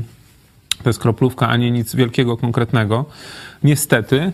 No natomiast Ukraińcy e, teraz robią ciekawą rzecz, bo mm, atakują na razie Hajmarsami, ale nie tylko. Tam też i siły specjalne działają w regionie Melitopola. Czyli to jest region frontu zaporowskiego. To, o czym już niejednokrotnie mówiliśmy, że w tym momencie, żeby praktycznie zdobyć Krym, to trzeba dojść do Morza Azowskiego, czyli trzeba można powiedzieć, przeciąć e, to, co Ruscy zajęli, właśnie ten pas między obwodem hersońskim a obwodem donieckim, to jest obwód zaporowski, e, czyli Berdiańsk, Mariupol tam jest na wschodzie, Melitopol jest w połowie drogi do Berdiańska, do morza i w tym momencie Ukraińcy mm, robią coś, co się nazywa kształtowanie pola walki, shapement of, of battlefield, tak? czyli kształtowanie pola walki, e, można to też nazwać izolacją pola walki, czyli robią to, co robili w Hersoniu. Zobaczcie, że zanim zajęli Hersoń, bo Ruscy musieli się wycofać z Hersonia, bo inaczej by tam po prostu zginęła cała ruska armia, to e, Ukraińcy uderzali e, w za frontem, tak? Czyli tam w jakieś powiedzmy skrzyżowania, w centra logistyczne, e, w miejscach, gdzie tam Ruscy mieli zgromadzone, e, zgromadzone zapasy, środków, e, nie tylko takie zapasy, powiedzmy jedzonko i tak dalej, ale również e, no, środki bojowe, tak, czyli amunicja i tak dalej. No teraz to samo robią Ukraińcy w regionie, w obwodzie zaporowskim, dokładnie w regionie Melitopola, tam uderzają precyzyjnie i również widać, że tam działają siły specjalne i partyzantka, tak, bo został ostatnio wysadzony właśnie jeden dokładnie zniszczony czy uszkodzony jeden z takich głównych mostów w Melitopolu, który już jest przez to nieprzejezdny. Jeżeli oni będą dalej to kontynuować i w końcu uderzą, na co jeszcze czekają? Myślę, że jeszcze czekają na pogodę. Ten tak zwany wielki ten mróz, czy generał mróz, on zawsze był sprzymierzeńcem Rosji w historii, bo przecież nie jedna e, wojna, można powiedzieć, e, została e, wygrana przez Rosję dzięki właśnie generałowi, generałowi tak, generał Mrust im pomógł, czyli z Napoleonem, później z Hitlerem. No teraz mówi się, że, że, że może im ruskim nie pomóc. Ukraińcy czekają właśnie na, na większą zimę. No. Tam zima na Ukrainie jest trochę większa niż u nas. U nas jest bardzo zimno, dużo śniegu, ale mimo wszystko tam na południu Ukrainy, czyli blisko Morza Azowskiego, czyli tam blisko Krymu już, no jest trochę cieplej i jeszcze jest, nie jest ta ziemia zmrożona. A żeby poszły wojska pancerne, żeby poszły, zmech żeby poszedł, czyli żeby poszła piechota zmechanizowana, czyli transportery opancerzone, e, samobieżne oczywiście, też haubice i tak dalej, nasze kraby, e, to co żeśmy im tam dali, te czołgi T-72, no to musi być zmarznięta ziemia, bo w tym momencie jeszcze jest błoto wielkie. Czyli oni czekają, żeby jeszcze ziemia zmarzła, żeby mogli uderzyć na ruskich to dodatkowo też ruskich no, wielu zginie poprzez odmrożenia, zamrożenia. Są takie filmy, zdjęcia pokazujące, że po prostu Rosjanie, którzy nie są przygotowani, nie są wyekwipowani e, odpowiednio przez swój, przez swój rząd, który przecież no, tylko kradł pieniądze, a nie, a nie dbał o to, żeby żołnierze byli wyekwipowani, ci Rosjanie tam po prostu zamarzają. No, taka ich taka ich widać, taki ich los. E, nie trzeba było tam iść, to tylu by ich nie zginęło. E, także czekają Ukraińcy na pogorszenie, można powiedzieć, pogody. Dla nich to będzie polepszenie pogody, ale już przygotowują izolację pola walki, czy to kształtowanie e, pola walki, czyli można powiedzieć, już są działania przygotowujące, przygotowujące do ofensywy i spodziewają się e, eksperci, no wcześniej była mowa, że może jeszcze będzie to w tym roku, teraz raczej spodziewają się, że to będzie styczeń. No i jeśli ta ofensywa się powiedzie, czyli jeśli przebiją się klinem do Morza Azowskiego, na przykład do portu w Berdiańsku, zajmą Melitopol, to Ruscy w tym momencie, no i ten, oczywiście ten korytarz później będą musieli poszerzać, tak, to Ruscy w tym momencie Krym muszą oddać, ponieważ nie mają wtedy Ruscy y, dostaw na Krym, bo w tym momencie całe praktycznie dostawy to są przez właśnie drogę prowadzącą przez Melitopol lub tam nad brzegiem Morza Azowskiego, no bo most krymski już jest w zasadzie wyłączony z użytku, kolej przez most krymski nie funkcjonuje, a ostatnio zostały wprowadzone ograniczenia co do tonażu samochodów na tej jednej nitce, która została półtorej tony. mniej więcej niż półtorej tony ciężar samochodu, który może przeje, przejechać przez most krymski. No to nie wiem, co tam półtorej tony, nawet osobowe samochody, większość są cięższe. E, także widać, że most krymski jest już nie do używania.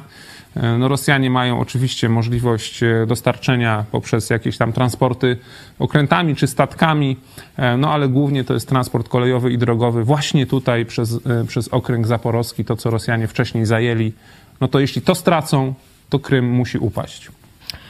Wczoraj też ukraiński minister obrony powiedział, że są dowody, że Rosja przygotowuje nową, szeroko zakrojoną ofensywę, która może się rozpocząć przed końcem lutego przyszłego roku. Tak. I jak sądzisz, czy właśnie... Czy... Generał Załużny też o tym mówi, że Rosjanie mogą spróbować ponownie zaatakować e, Kijów.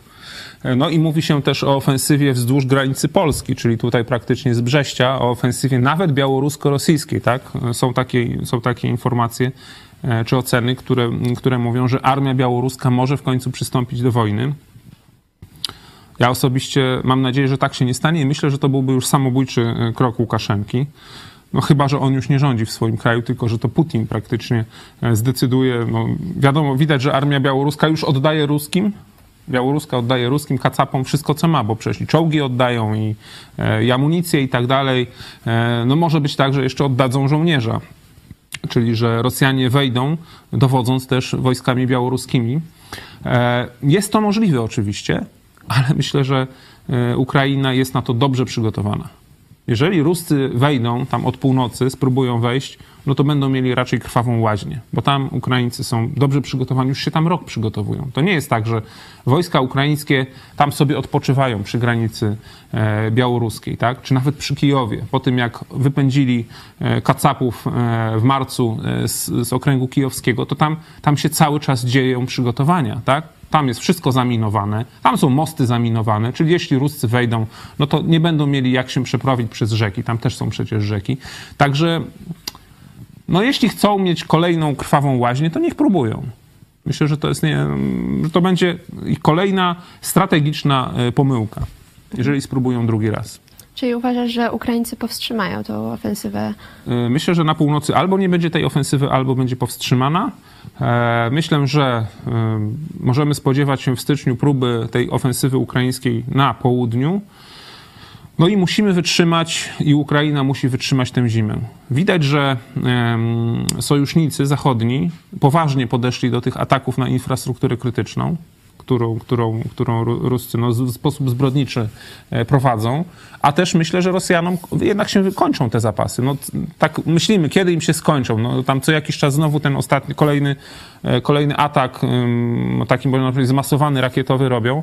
No ale zobaczcie, ostatnio był e, atak, gdzie nie było już 100 rakiet, tylko było tych rakiet tam 70, 60 zostało zestrzelonych. No owszem, 10 doleciało do celów i jakieś tam uszkodzenia poczyniły. W tym tygodniu był nalot dronów.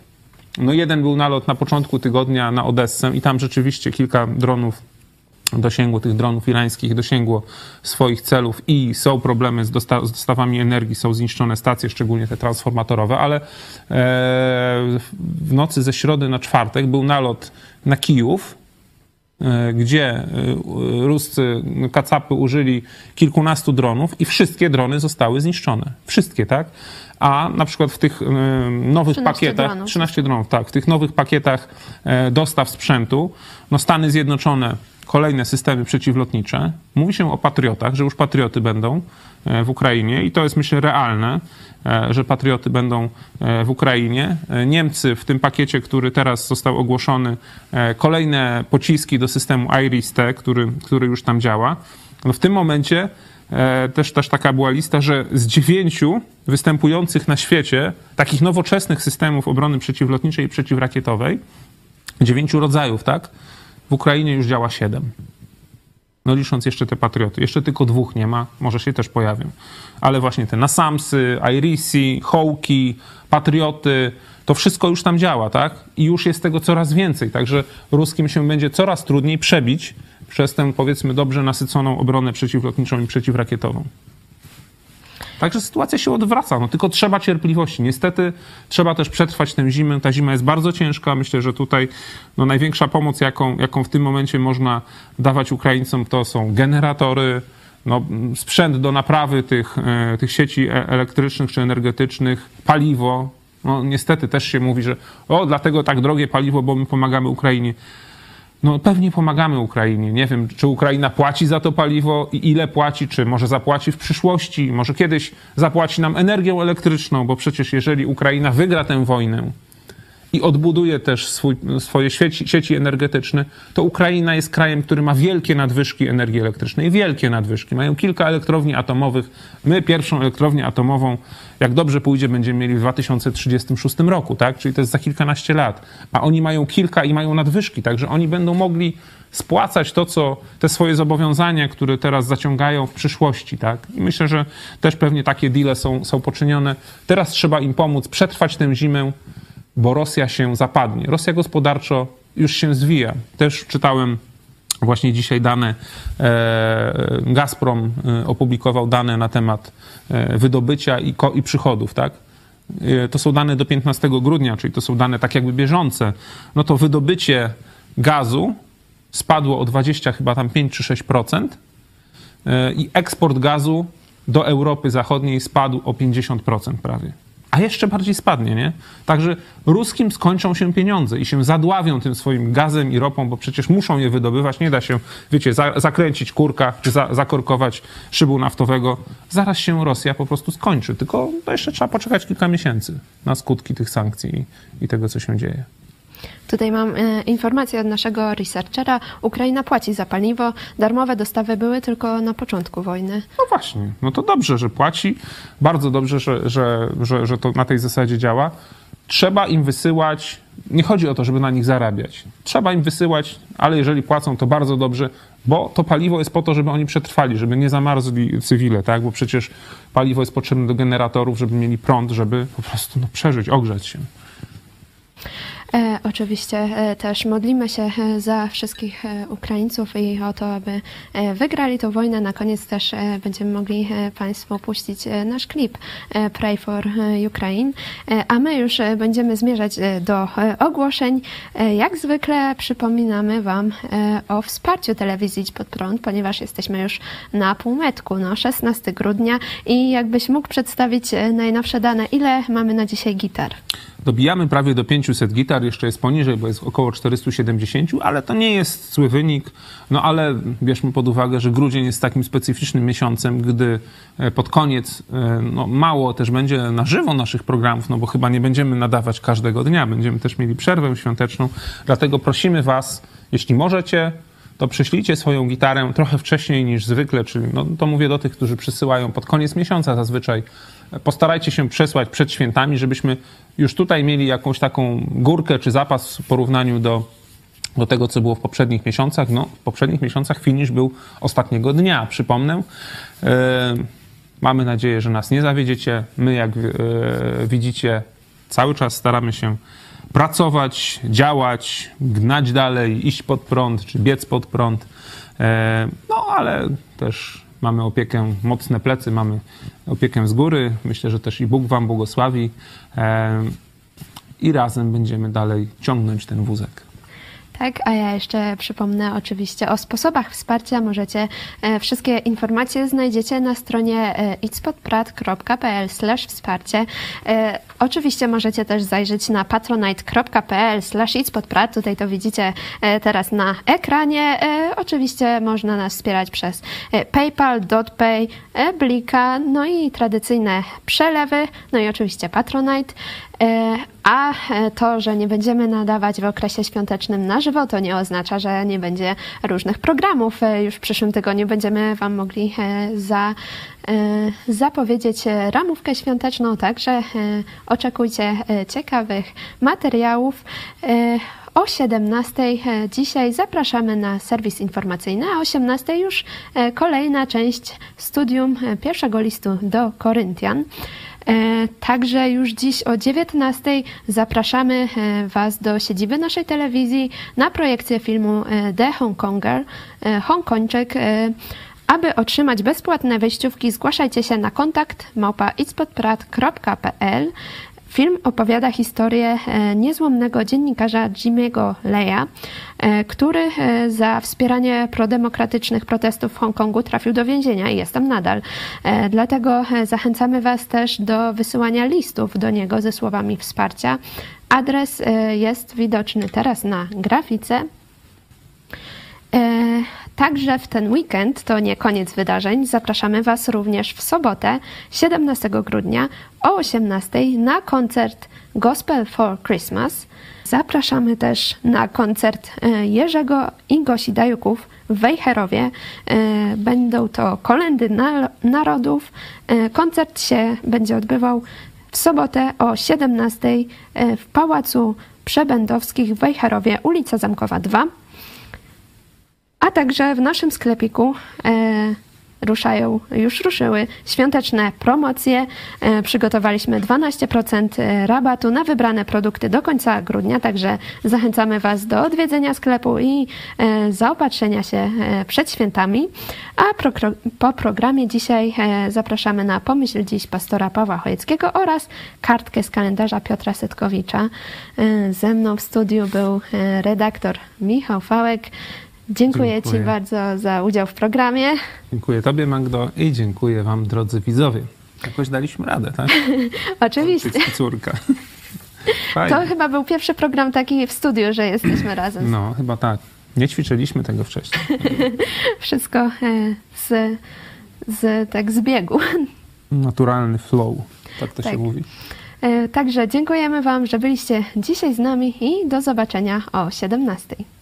Modlę się o siłę i wytrwałość dla Ukrainy. Dlaczego? Bo walczą nie tylko o swoją wolność, ale wolność nas wszystkich, moją, mojej rodziny. Dziękuję Wam. To jest naród zjednoczony, y, odważny. Modlę się o to, żeby zwyciężyli. To są nasi sąsiedzi. Zrobili to, co powinni zrobić. Dzielnie walczą. Chwała im za to i oby Bóg dał im siłę i mądrość do, do zwycięstwa. Są mi bliscy sercu. Są to ludzie dumni, godni. Czuję solidarność z nimi, myśląc o tym, o naszej historii, którą naród polski też kiedyś przeżywał. Należy o nich modlić, ich wspierać, pomóc im też w odbudowaniu ich domostw i rozpoczęciu nowej przyszłości.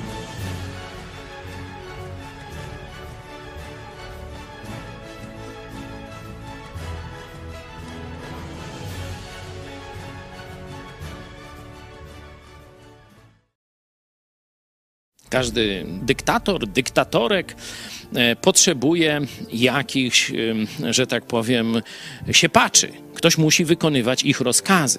I e, ci siepacze zwykle później się tłumaczą. Ja wykonywałem tylko rozkazy. Nie? No, że przyszedł taki prikaz tego zniszczyć, tego uwolnić, chociaż ten niewinny, a ten winny, nie, temu życie uprzykrzać, temu wysłać kontrolę i tak dalej, ale ktoś te rozkazy bezbożne, niesprawiedliwe, plugawe, ktoś wykonuje. I wielu ludzi myśli, że swoje sumienie, także osąd historii, czy osąd wolnej Polski, czy osąd Boży – ominął właśnie tym wytrychem. Ja nie winien. To on mi kazał. Ja wykonywałem tylko rozkazy.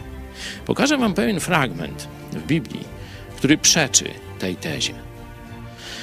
Oto, jak wiemy, Jezus został poddany niesłusznym oskarżeniom, e, tam zdrajca, spisek, różne takie rzeczy i władza państwowa, religijno-państwowa, mówiąc precyzyjnie, za tym stała. To jest 22 rozdział Ewangelii Łukasza. Oczywiście decyzję podjął arcykapłan, a mówiąc precyzyjnie, arcykapłani.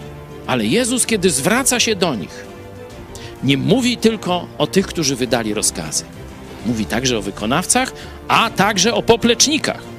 Wtedy rzekł Jezus do arcykapłanów, i do dowódców Straży Świątynnej, czyli tych, którzy, że tak powiem, roboczo wykonywali te rozkazy, i do starszych, czyli tych, którzy wspierali tych bezbożnych, można powiedzieć, dyktatorów w tym momencie. I Jezus do nich powiedział, wszystkich razem: jak na zbójcę wyszliście z mieczami i z kijami. Gdy codziennie bywałem z wami w świątyni, nie podnieśliście na mnie ręki, lecz to jest wasza pora i moc ciemności. Nie będzie tego wytłumaczenia. Jezus oskarża tu zarówno tych, którzy te rozkazy wydali, tych, którzy je wykonali i tych, którzy je wspierali. Taka jest Boża sprawiedliwość.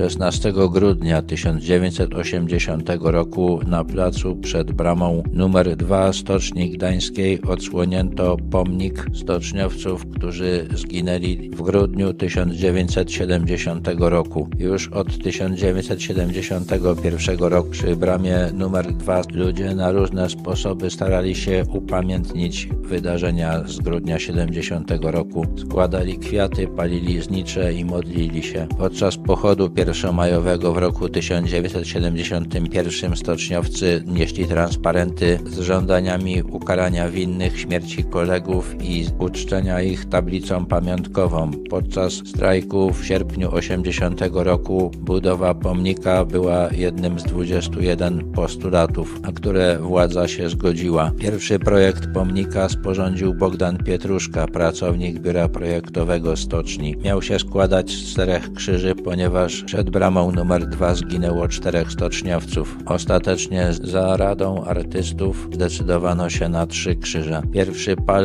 pod pomnik wbito 17 września 1980 roku. Krzyże wykonano ze stali nierdzewnej, tablice i kotwice z brązu. W normalnych warunkach budowa takiego monumentu trwałaby 2-3 lata. Dzięki zaangażowaniu pracowników Stoczni Gdańskiej, Huty Batory, Huty Stalowa Wola, Budimoru, Energopolu i Mostostalu wystarczyło 100 dni. Władze próbowały różnych wybiegów, ale budowy nie udało im się zatrzymać. Odsłonięcie pomnika reżyserował Andrzej Wajda. Uczestniczyło w tym około 100 tysięcy ludzi. Specjalny utwór muzyczny napisał Krzysztof Penderecki. Na pomniku umieszczono fragment wiersza Czesława Miłosza pod tytułem Który skrzywdziłeś. Uroczystość transmitowała telewizja, chociaż okroiła relacje. Prymas Stefan Wyszyński nie wziął w niej udziału, tłumacząc, że jest prymasem wszystkich Polaków, a nie tylko stoczniowców. Po raz pierwszy w kraju rządzonym przez komunistów postawiono pomnik ich ofiarom.